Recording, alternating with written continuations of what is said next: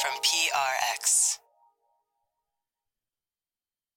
Today on Studio 360, If I'd had a couple drinks and I was around a cartoonist, I was really ready to get into fisticuffs over Family Circus. why cartoonist Lynda Barry loves the most unhip comic in the newspaper, The Family Circus. That strip was deliverance for me.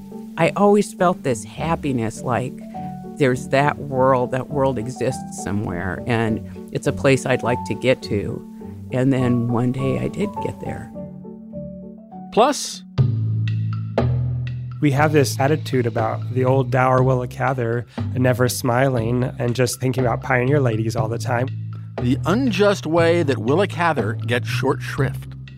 It seems like she sort of was purposefully left out of the canon, and I don't understand it because she's amazing. The underappreciated greatness of Willa Cather's novel My Antonia. That's ahead on Studio 360 right after this.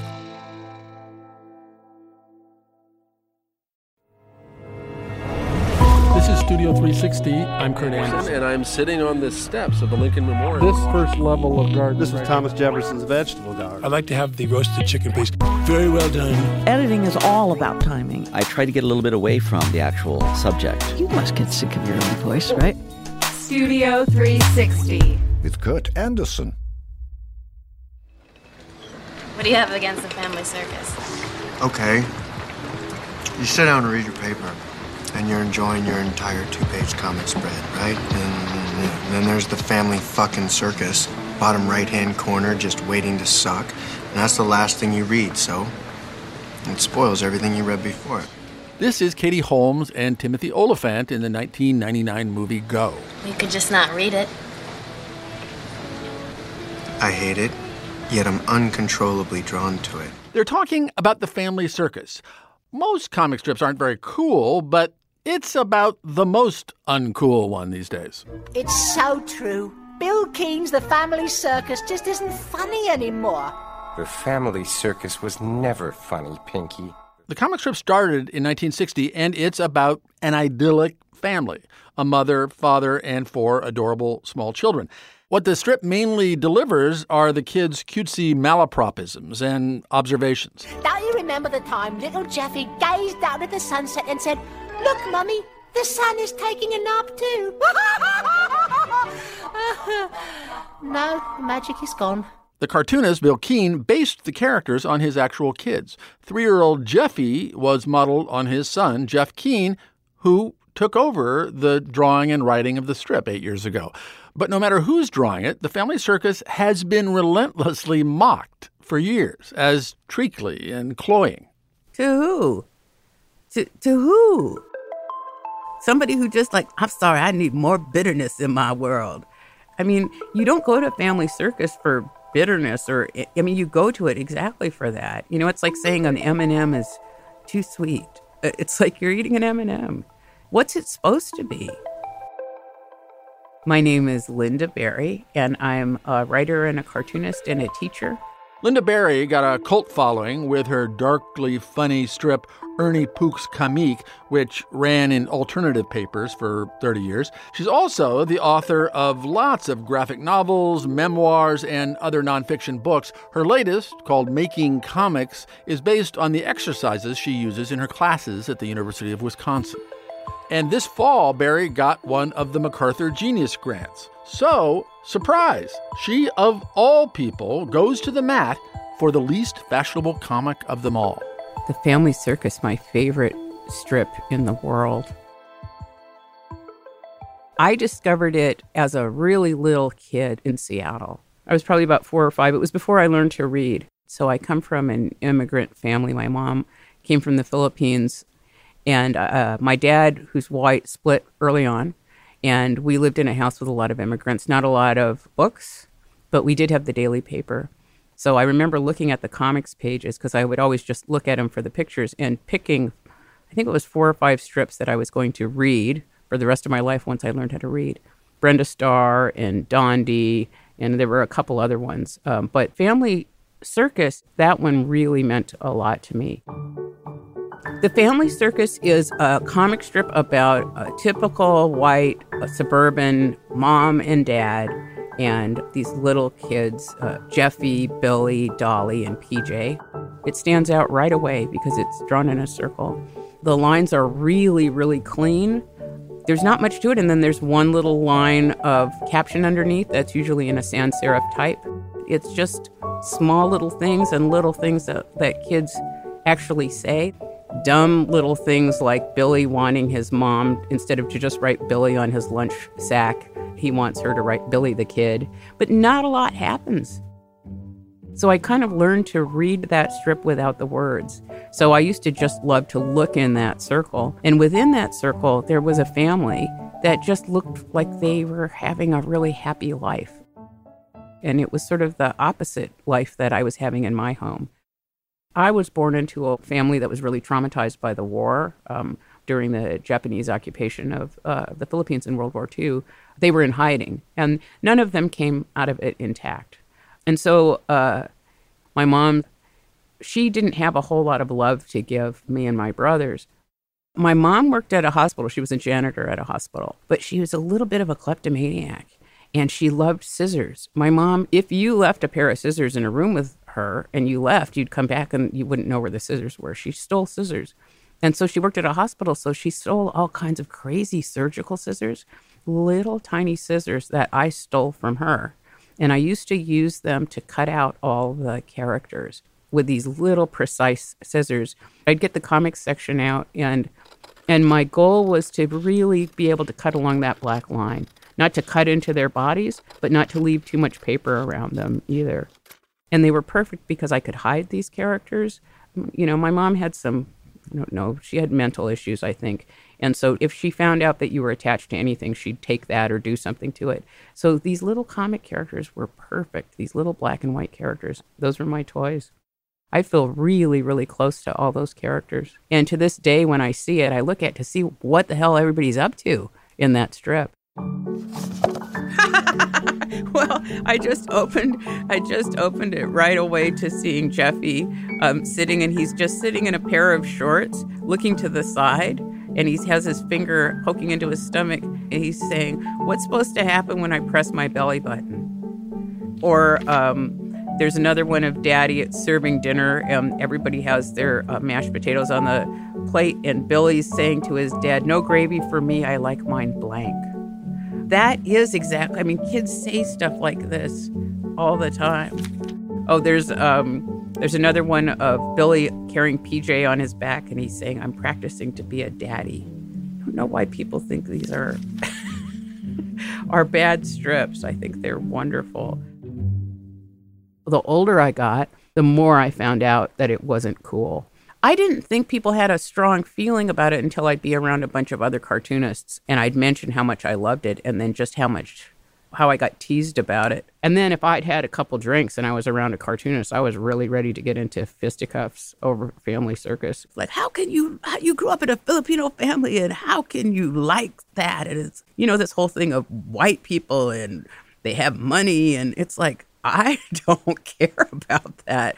They looked happy and there was no part of me at age four going, well, they're white and they're in the suburbs, so I shouldn't like this. It's like it didn't even occur to me, you know, because most people got attached to peanuts. But for me, peanuts never grabbed me. It's nothing wrong with peanuts, obviously, but there was something about the life that was these depressed kids that was a little too close to how I was already living. I feel miserable. Nobody likes me. Family Circus, on the other hand, it was a place of it was a place I wanted to be.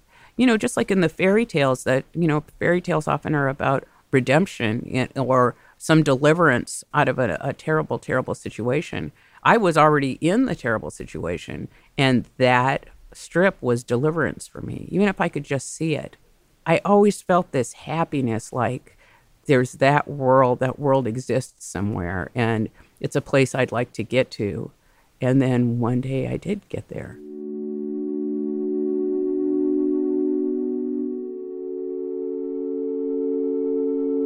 I had always heard that when you see great art, you burst into tears, right? And I'd always try, right? I'd go to a museum and I'd stare at a painting and really hope that I'd start sobbing from its beauty. It never happened. And then um, one day I was at the National Cartoonist Society convention a friend of mine um, said, You like Family Circus, right? And I go, Yeah. And they introduced me to Jeff Keane. And that's when I burst into tears. And it was very ugly. It was me turning red and like drooling and snot coming, and me walking toward Jeff and him backing up, like, what the hell is going on with this chick? Like, oh, I love you so much. Um, he actually thought I was joking um, because he also knew that it was an uncool strip. But I mean, when I shook his hand, uh, I the, part of the reason I was crying so much was I realized I had crossed into the circle. I had stepped into it, and the way I did it was by drawing a picture. That that's the whole reason I got to meet him and touch his hand, is because I drew a picture and I became a cartoonist. The beautiful thing is he actually drew me, and I got to be in the strip one day as a character, and it looks just like me, except for I'm a little kid. oh, I love looking at it. So it's um, Jeffy as a little kid. He was also a redhead. I was a redhead. And looking at his father, Bill, and I'm standing next to him, and I look just like me. You can tell it's me. I always wear a little bandana tied, and there's my red hair, and I'm wearing jeans and a shirt just like I do. And he has me holding a sketchbook. And Jeffy's saying to uh, Bill Keane, Daddy, this is Linda. We decided to be best friends, even though she's a girl when I saw that, it was a shock and a beautiful shock. He did this thing when he gave me the original. He talked to me like uh, like I was part of this world, you know, and and he put his arm around me. He says, "See, you look like you belong. You look like you've always been in it." It just amazes me. The whole thing amazes me that you can be attached to something and then be part of it, um, and then also be willing to just uh, fight anyone who tries to say a bad word about those people. I really love having that little scruffy cousin attitude. Don't you talk bad about my friends. right now, it just seems like it's really difficult to find what's beautiful and incredible about the world. It's a very stressful time. But the fact is that all of us are born into a world that is full of characters just full, full, full of characters. And humans have this really interesting ability to find the characters that they need.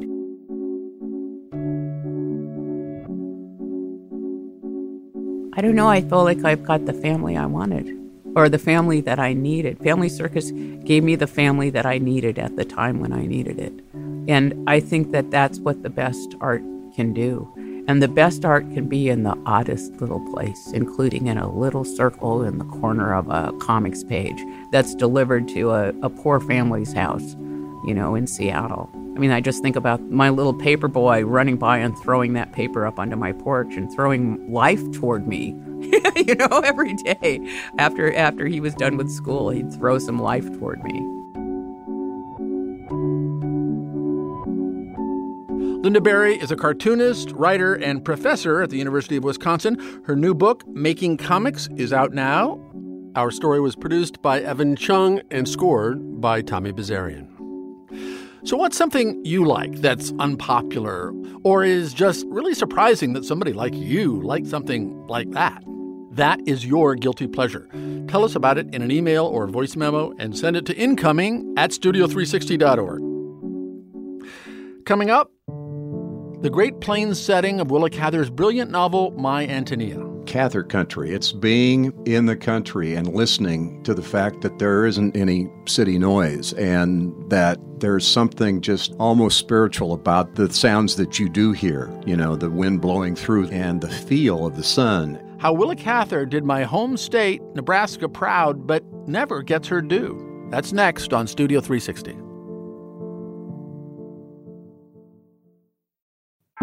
Studio 360.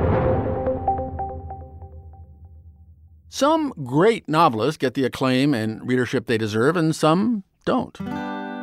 Willa Cather is one that has not. How come? Cather was a woman, but her contemporaries Edith Wharton and Virginia Woolf have giant reputations.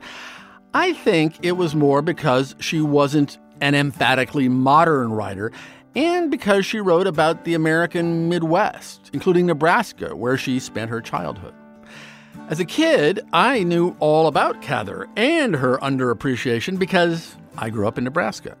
where my seventh grade English teacher read one of her novels aloud to us, and where I spent a lot of time in that vast, beautiful, melancholy landscapes that Cather writes about, with a Scandinavian grandfather like one of her characters, and a father who, like Cather, graduated from the University of Nebraska, and a mother who was a serious Cather promoter. So, unlike other Americans of my generation, I never confused her novels with Little House on the Prairie. Like Cather, I left Nebraska and moved to New York City and Greenwich Village to become a magazine editor and novelist, which is only when and where I really started appreciating her work and how clueless Americans really are about it. And, like mother, like son, became kind of a Cather evangelist. And so, for the latest installment of our American Icon series, we dispatched producer Sally Herships out to my home state to tell the story of one of Willa Cather's great novels, My Antonia. When she was in college, Willa Cather took the role of a merchant in a play at a community theater. It was a male part. That wasn't a big deal. Women did play guys. But what was unusual was that she was already prepared to play the part. Wait, that's a photo of Cather? That's a photo of Cather. Whoa, wait a minute. I have to explain. Cather had a buzz cut. That's a big deal in 1890s small town Nebraska. And that's Ashley Olson I'm talking to. She's executive director of the Willa Cather Foundation in Red Cloud, Nebraska. Red Cloud itself is tiny and looks like something you'd see on an old postcard. The main stretch of town is a few blocks, wide streets, two stories, old brick buildings. The Cather Center takes up a huge chunk of one of the blocks. That's where we are. We're taking a walk through an exhibit. Please tell us what we're looking at here. Well, this is Cather dressed for the role of someone. A male someone. A male someone. So she's wearing a mustache and holding a top hat. The pictures surprise me because in the pictures we typically see of Cather today, she looks matronly, like someone's aunt. Our memory of Cather has somehow gone off. And the same thing seems to have happened to My Antonia, one of her best books. People seem to think the book is like Little House on the Prairie, but it doesn't make any sense because Willa Cather was a badass, and My Antonia is amazing. Let's start at the beginning of My Antonia. Two children, a boy and a girl, arrive in Nebraska in the dead of night. It's the 1880s. The boy's name is Jim. He's 10 years old, and his parents are dead. Jim is the narrator of the book, and he's traveled to Nebraska by train and then wagon to live with his grandparents. There seemed to be nothing to see no fences, no creeks or trees, no hills or fields. If there was a road, I could not make it out in the faint starlight. There was nothing but land. Not a country at all, but the material out of which countries are made.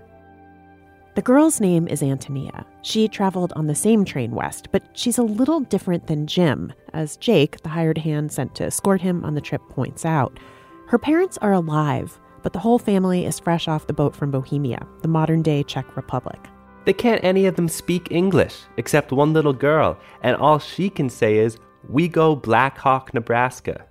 She's not much older than you, 12 or 13 maybe, and she's as bright as a new dollar. Don't you want to go ahead and see her, Jimmy? She's got the pretty brown eyes, too. Although Jim and Antonia have arrived in the same place, they face very different futures. Jim is comfortable with his grandparents, who are experienced farmers. But when winter sets in, Antonia's father can't handle how difficult the life of a homesteader is. The family is living in a hole dug in the frozen ground. And not too long afterwards, he commits suicide. He shoots himself in the head. A priest has to be found, but because the territory is so sparsely settled and it's winter, arranging the funeral takes days. In the meantime, the body of Antonia's father lies in the barn, spooking the animals until the smell of death freezes along with the body. The book was a bestseller. Andy Jewell, who's editor of the Willa Cather Archive at the University of Nebraska, says Cather was a bold advocate for her own independence as a woman and other women, and she was interested in a lot of other big ideas. She wrote about war, won a Pulitzer Prize, but somehow by the time she died in 1947, Cather's reputation had staled. She was seen as dated, old, musty, and outside of schools and scholars, the reputation of my Antonia was stale as well. We have this sort of attitude about the old dour Willa Cather never smiling um, and just talk, thinking about pioneer ladies all the time when it's just like so not even completely true. Andy Jewell also co edited a book of her letters. She was this sophisticated, funny, sarcastic, opinionated, biting person, very powerful, very determined in her life. And that quality of that character in the letters is one of the most profound things about reading them. August 1st, 1893. My dear Mariel, Roscoe and I went to one of their meetings, and it was really quite endurable, except a great deal of singing by a young lady who could not sing. You see, the meeting was at the fair damsel's house, so it was her great and only chance to go on the program as often as she wished, and she sang twelve times, not counting encores. The twelfth song had a refrain beginning, Pray does this music charm thy heart, which, considering the universal disgust, was a somewhat delicate question. A lot of people remarked on her conversational ability, and her um, one interviewer pointed out that she was the sort of woman who would call somebody a muttonhead uh, you know, and and just like she was very frank and very explicit with people, and didn't really suffer fools. Cather sometimes signed her letters William. She lived with her partner Edith Lewis for forty years. Is it safe to say or accurate to say that Cather was a lesbian? Yes, I certainly think so. Some of the biographies that are now quite old, like from the 80s, and some newer works too, made a claim which seems to me ridiculous. Okay, they would say Cather's emotional attachments were to women, but she probably lived a, a celibate life. In 1918, My Antonia was published. It was the last of a trilogy, three books Cather wrote about the prairie, and it's considered one of her best works. The wagon jolted on, carrying me I knew not whither. I don't think I was homesick. If we never arrived anywhere, it did not matter. Between that earth and that sky, I felt erased, blotted out. I did not say my prayers that night. Here, I felt what would be would be. So, this book, there are parents' deaths, there are wolves, yes. there's suicide, rape, murder. Mm-hmm. How did it end up with this like fusty, dusty reputation? I don't know. I sometimes think it was bad marketing.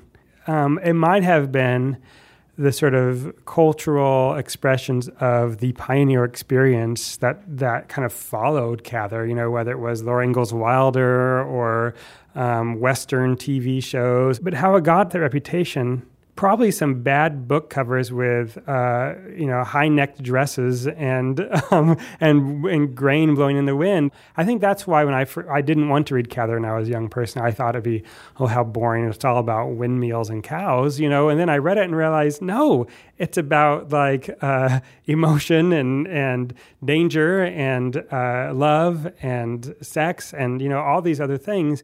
Which is where the book's covers fail because when Jim and Antonia, the main characters, first arrive in Nebraska as little children, they find that life there is far grimmer and darker than an illustrated windmill or a cow.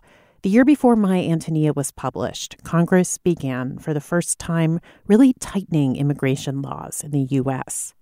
They ain't the same, Jimmy, he kept saying in a hurt tone. These foreigners ain't the same. You can't trust them to be fair. It's dirty to kick a feller. You heard how the women turned on you, and after all we went through on account of 'em last winter. They ain't to be trusted. I don't want to see you get too thick with any of 'em. Julie Olin Ammentorp wrote a book about Willa Cather and Edith Wharton. She says because the Shimerdas were immigrants, they were viewed with suspicion by almost everyone, even when Antonia's mother tries to give Jim's family a gift. Yeah, it's dried mushrooms that they have gathered in the forests of Bohemia and brought all the way to the New World. And Antonia even tells Jim it's very good. It makes things very good. But when they get home, Jim's grandmother is just like, eh, weird foreign food and dumps it in the garbage. But you know, it seems almost like a throwaway, but it's it's a little message about xenophobia and you lose something you lose out on something when you're xenophobic yeah, so. i remember reading that part and thinking oh my god what would we pay today for an ounce of dried mushrooms from czechoslovakia exactly. yes, $212 a pound for truffles or something so yeah it's something like that and they throw it away Cather's Wild West is far from the West we know from Hollywood cowboy boots and covered wagons. Austin Graham teaches English at Columbia you can imagine a version of the novel Cather could have written that would have been entirely sentimental. It would have been about the you know the virtues of country living. But Antonia's father is also an immigrant story. You know, a man whose life is significantly worse when he comes to the United States, who's utterly isolated, uh, who takes his life and is buried alone in the middle of nowhere because the Norwegians won't allow his body into their cemetery and there's nowhere else for him to go. Because Antonia's father has committed suicide, his body is shunned by the church, so the Shimerdas are forced to bury him on their own property. Jim's family are also immigrants. They're Norwegian. But the prairie has a caste system. Immigrants from Western Europe are okay. It's immigrants from other places, like the Shimerdas, who are not you know, very, very memorably, right, in Jim's grandfather's funeral speech for Antonia's father, say, you know, we failed these people. Um, we weren't as welcoming to these strangers in the land as we ought to have been. I thought his prayer remarkable. I still remember it. Oh, great and just God, no man among us knows what the sleeper knows, nor is it for us to judge what lies between him and thee. He prayed that if any man there had been remiss toward the stranger come to a far country, God would forgive him and soften his heart. Recently, Bret Stephens, an op ed writer at the New York Times, wrote about My Antonia. He says the novel is a story of a country that can overcome prejudice. He wrote about how the narrator's grandfather helped the Shimerdas, forgave them their debts, and put petty quarrels aside. Here he is, reading from his column. It's in such moments that My Antonia becomes an education in what it means to be American, to have come from elsewhere with very little, to be mindful, amid every trapping of prosperity, of how little we once had and were, to protect and nurture those newly arrived, wherever from, as if they were our own immigrant ancestors, equally scared, equally humble, and equally determined. Cather has packed My Antonia with female characters, but as you read about what happens to them, it can be hard to understand how the book could have been written by a feminist author, like Lena Lingard, another young immigrant who is accused of putting a farmer, Ole Benson, who was married, out of his head. After the last hymn had been sung and the congregation was dismissed, Ole slipped out to the hitch bar and lifted Lena on her horse. That in itself was shocking.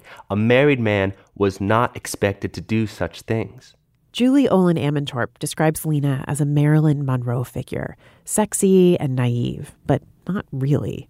It seemed like she was being penalized for doing nothing but existing. Exactly. She just happened to be really gorgeous. Yeah, yeah. Kind of her crime is being too sexy inside all of those worn out clothes. you know, it's like she couldn't help it. it's like you know, Cather does really interesting things with, I think, the way people really are. Everybody thinks that, you know, Ole and Lena must be having, you know, a sexual relationship. And, you know, later Lena says, he just liked to talk to me. He was lonely out there. I was lonely out there because she's out all day in the fields, like taking care of the sheep or goats or whatever it is.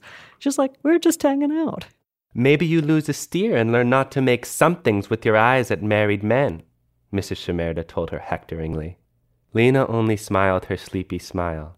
I never made anything to him with my eyes. I can't help it if he hangs around, and I can't order him off. It ain't my prairie. It's not that Cather is beating women up. Instead, with each story, she's showing a different example of how a woman's life could turn out.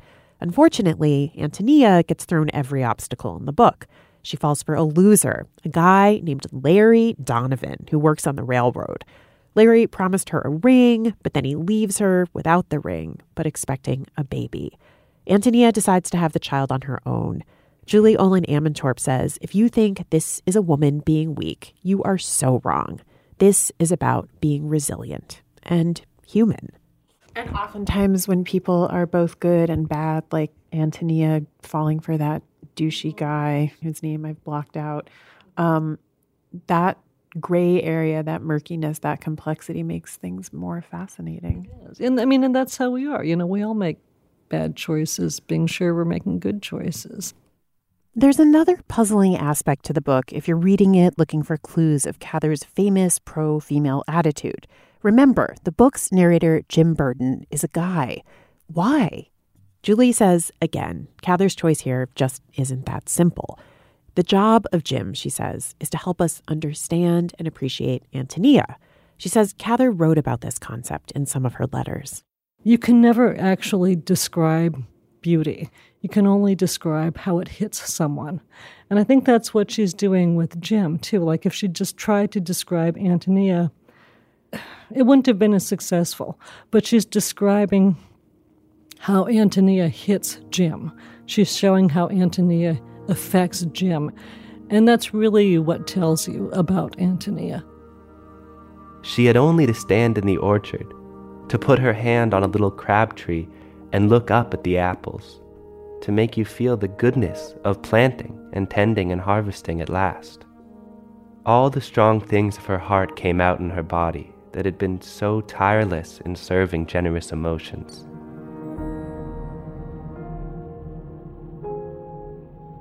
Alison Moore is a TV writer for shows like God Friended Me and Beauty and the Beast. She's also a playwright, and she adapted My Antonia for the stage. But before she did, she'd never read Cather. It's stunning to me that I'm, you know, somebody who has read widely, read a lot, had never been assigned a book of hers at all. In fact, it, it seems like she sort of was purposefully sort of left out of the canon, and I don't understand it because she's amazing. The book is not sentimental. Alison says it's not snide or snarky. She has a sensibility that is not, to use a TV term, it's not aspirational. The characters just live their lives. It's not until Antonia is 24 and Jim has gone off to Harvard and become a lawyer and is getting ready to leave home for good that he finally confesses to Antonia that he'd really have liked to have had her as a sweetheart or even a wife. Jim and Antonia feel real, like complicated humans who act in confusing ways. The reality is one of the reasons why the book is so good. Do you know, Antonia, since I've been away, I think of you more often than of anyone else in this part of the world. I'd have liked to have you for a sweetheart, or a wife, or my mother, or my sister, anything that a woman can be to a man. When I was in Red Cloud, I also stopped by a small white church. It's not too far outside of town. The landscape is flat, and the building is surrounded by cornfields. So, this is the graveyard that refused to bury Antonia's father. I'm looking at graves. Sorensen, mother, father, born in Norway, July 31st, 1824. The reason the characters in My Antonia feel so real is because they are, kind of. It's widely accepted among scholars that Antonia was based on a real woman. She was born around the same time as Antonia. Her father really did shoot himself. Tracy Tucker at the National Willa Cather Center says that Cather writes in a letter about one of the first things she remembers hearing when she first arrived in town the story of the suicide of a young girl's father. This is the suicide grave. And so, where we're sitting right here, uh, you can see the boundary line. Um, the real Antonia's name was Anna Sadilek Pavelka. And just like Antonia, she had a child out of wedlock with a no good guy. She was weather beaten. Her face was uh, was dark brown from all those years in the sun, working in the field. Kent Pavelka is a sports broadcaster. He's kind of a big deal in Omaha. Waits for the snap and has an option play to the right side. Tommy on the keep, cuts back. He's inside the 15 to the 13 yard line. The Huskers have a first down. His grandmother was Anna Pavelka. But she um, wore her hair in a bun in the back and it was white and it was thin and she wore house dresses you know she she had she i think she had dentures but she didn't wear them she Oh. didn't want to wear them Oh, right. Because all the pictures that I've seen of her, she always, it, yeah, it looks like her teeth are missing. yeah, yeah but she would eat dinner with uh, with all of us and there wasn't anything that she wouldn't eat that she couldn't eat even without without her teeth It's unclear if Cather first met Anna when they were both little girls, or later, when Anna, just like Antonia, was working as a hired girl from one of the families in town. But what is clear is that later, in 1916, Cather decided to visit Anna again, to pick up their friendship. And whatever happened during that visit made her set aside the book she was working on at the time and start a new one about Anna. it's always described that she is was like the uh, what is the words what are the u- words they usually use this the inspiration for the story etc no it's not the inspiration it was it was her, about her life Cather writes a lot about the beauty and power of what many people write off as flyover country. What about for people who are not not from Nebraska, not from farming communities, for who farming feels like another planet? I can't deliver them from that handicap. Um, Cather country. It's not. It's something you have to experience. It's being in the country and listening to the fact that there isn't any city noise and that there's something just almost spiritual about the, the, the sounds that you do hear. You know, the wind blowing through the trees and and the birds and and the feel of the sun. I was something that lay under the sun and felt it, like the pumpkins, and I did not want to be anything more. I was entirely happy. Perhaps we feel like that when we die and become a part of something entire, whether it is sun and air or goodness and knowledge. At any rate, that is happiness, to be dissolved into something complete and great. When it comes to one, it comes as naturally as sleep. This wasn't just Anna's countryside or Antonia's. This land is also where Cather grew up. She was writing about a place she knew and loved. And a century later, it feels both as rich and real and vibrant, but also as quiet and isolated as it did in Cather's time. There's a farmhouse that Cather describes toward the end of the book. It's where Antonia ends up living later as an adult. The real house, the one it's modeled after, is still standing. The house is white and made of wood. It's surrounded on all sides by farms, huge open fields. And cut into the ground outside is a basement door that leads to the steps of a root cellar. Oh my gosh. Okay, so we are going down into um, basically the kind of entrance that looks like people don't normally come back out of. Um, Look at how pretty the little roots of the grass are growing through the. it looks almost like dewdrops are gathered on the ceiling. Like someone would pay a very high end party designer to decorate, to create these kind of little crystal dewdrops all over their the ceiling. They're pretty. They're really pretty. Yeah. The Shimerda family, they're not all saints. New York Times columnist Bret Stephens again. I mean, the mother is not such a nice lady. The brother is a bit of a jerk. That's also part of life. And, and that's what I thought was so lovely about it that even if it's politically relevant today, it's not a polemic, it's not an ideological book. It's a human story. That's significant. That's what distinguishes great literature from uh, propaganda. The reality of all these characters is why 101 years after the publication, there's a national Willa Cather Center. People drive three hours from Omaha to get there. It's why professors around the country come to yearly symposiums about Cather's work, where they load themselves onto tour buses to visit Cather's childhood home in Virginia, where, of course, they visit the gift shop in the basement. I think there was all kinds of Cather themed soaps. Seems to be the thing. What's a Cather themed soap? Well, this is the song of, they've named it Song of the Lark, which is one of her novels.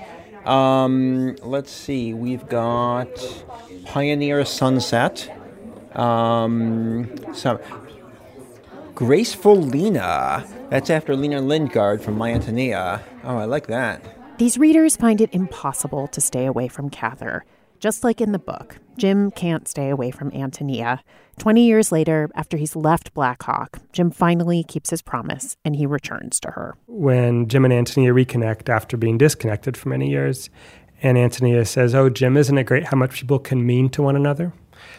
I think that, in a nutshell, is what the book is about, where its power is. It's about the way people's lives intertwine and the deep connections and meanings those relationships have, how much they mean to one another. And they don't mean one thing, they don't mean a simple thing, they don't just mean love or hate. You know, they mean a lot um, mixed up together. And I think as we go through life, we realize the truth of that. And though it's somewhat of a simple statement, it's very profound and that in our lives and what is important about our lives. And that book is really about something that simple and that profound. I had the sense of coming home to myself, and of having found out what a little circle man's experience is.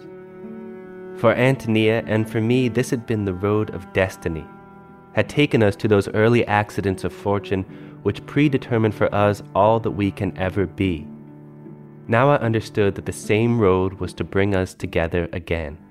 Whatever we had missed, we possessed together the precious, the incommunicable past.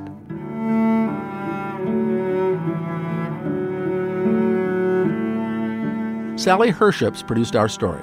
Tommy Bazarian read the excerpts for My Antonia. American Icons is made possible by a grant from the National Endowment for the Humanities. And you can find all of our American Icons stories and listen to them at studio360.org.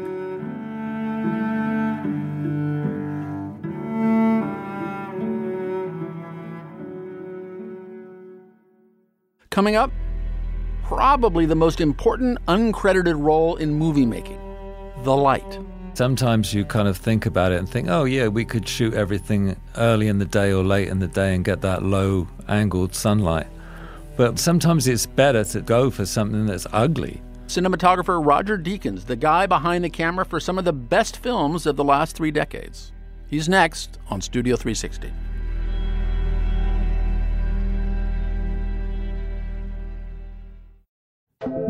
Studio 360.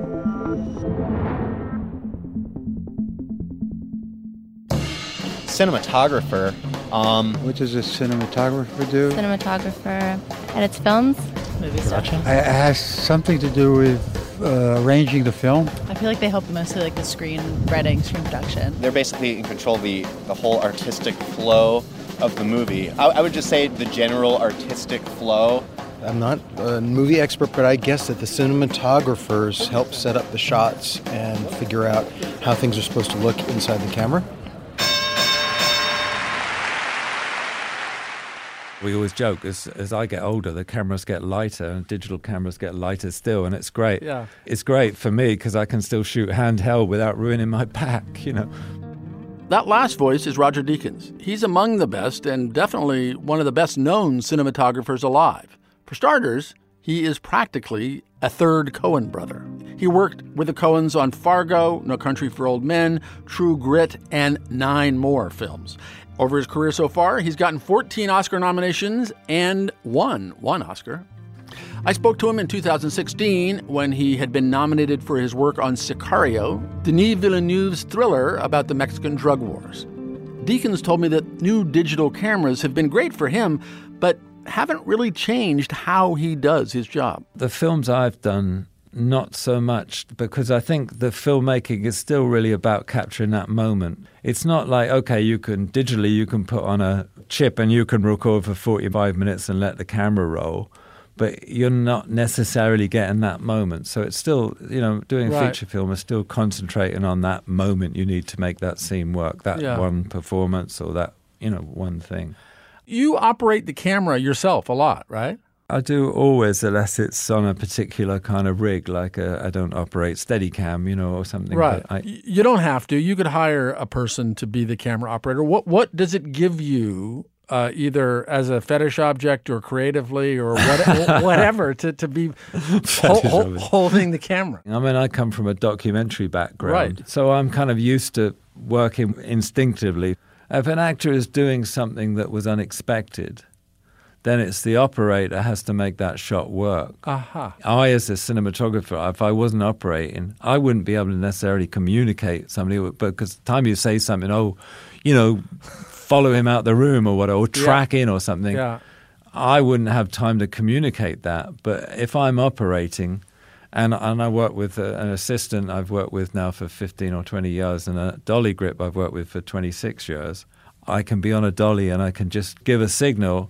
And they'll they'll maybe do a push in, or they'll maybe move the camera in such a way, allowing that act of freedom, but also hopefully complementing what they're doing with, with what the camera does. You know, I, I think that's really so much of what I do. It's like a high wire act because anytime you could fail completely. you Yes. know, Uh, as I said, you, you, you've just gotten your 13th uh, Oscar nomination for Sicario. Congratulations. Thank you. I, I like the movie very much. Emily Blunt plays this, this fairly straight arrow FBI agent who winds up in Mexico tracking down a drug lord. I'm going to go through a scene and and play it, and and uh, Yeah, okay. beautiful scene. Well, well, one of the many beautiful scenes in the film where where Emily Blunt gets up on a roof and is having a smoke and Oh, watching yeah, the yeah. explosions off in the distance. Want to see something cool? Come on. The total of the scene is shot over two evenings because you couldn't shoot all those shots in one evening within the time frame that you have light for. So she and her colleague are at sunset, basically, are going up for this Absolutely, yeah. vast Yeah. western panorama. Yeah, it had to be dark enough that you saw the explosion and the police lights and the shooting. Here we go. Look right there. I mean, this is a shot we hadn't storyboarded anything. This is just something we constructed as we were there on the day. Unbelievable.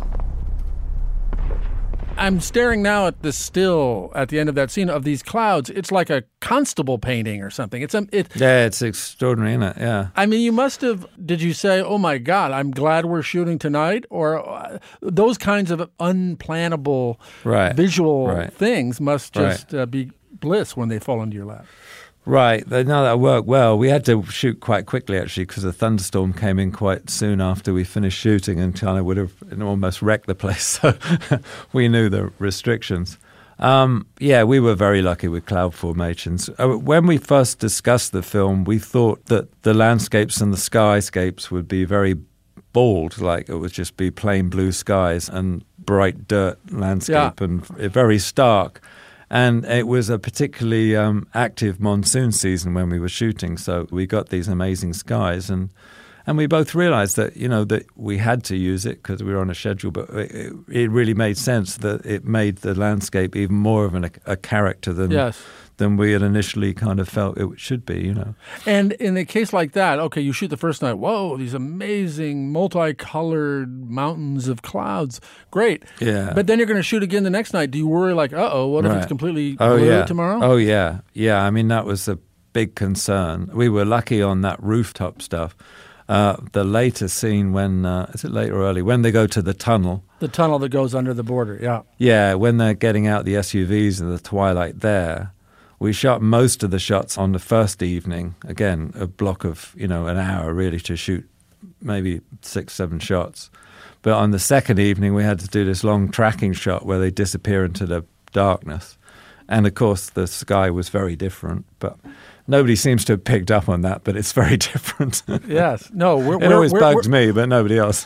Uh, now, now you've revealed it. You've busted No, yourself. no, ruin it for everybody. Yes, it? Yeah, you know. exactly. No, it's it's yeah. But I obsess about things like that. But you know, in the drama of the film, you know, it's amazing what you can get away with.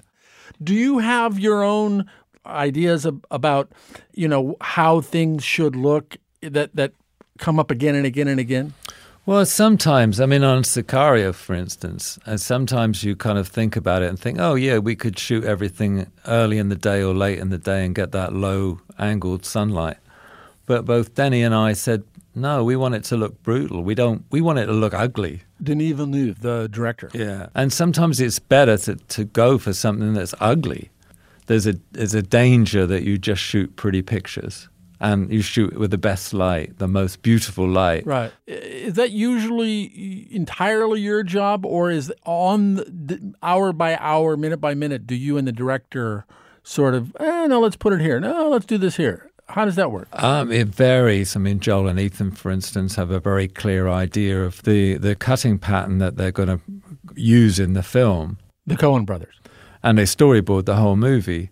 On another film with another director, you might leave most of it up to the time you're rehearsing in the morning with the actors on set. Uh huh. Yeah. And their films, taking the whole oeuvre, uh, they're, they're they're so visually distinct, uh, one from the other. You know, you the yeah, yeah, yeah. sort of super realistic, bright Fargo, Yeah. the noir, dark Barton Fink, the the other kind of brightness of No Country for Old Men, Yeah. and on and on, which, which must make it like uh, you've worked with them a dozen times, Well- but for you it must be I don't know what I'm going to get this time. It's not shooting the same looking film. Time. No, they're always creating another world, another yeah, another universe to, for the audience. The difference between the man who wasn't there, for instance, and and Barton Fink to True Grit, Yeah. and to the Hail Caesar. It's which like, is of whoa, course a, yeah. a comedy about Yeah. filmmaking. Um, It takes place in the 1950s, the, the, the sort of goldenest age of Hollywood, and we see movies being made, and we see the executives in the offices, and we see sailors and dancing, and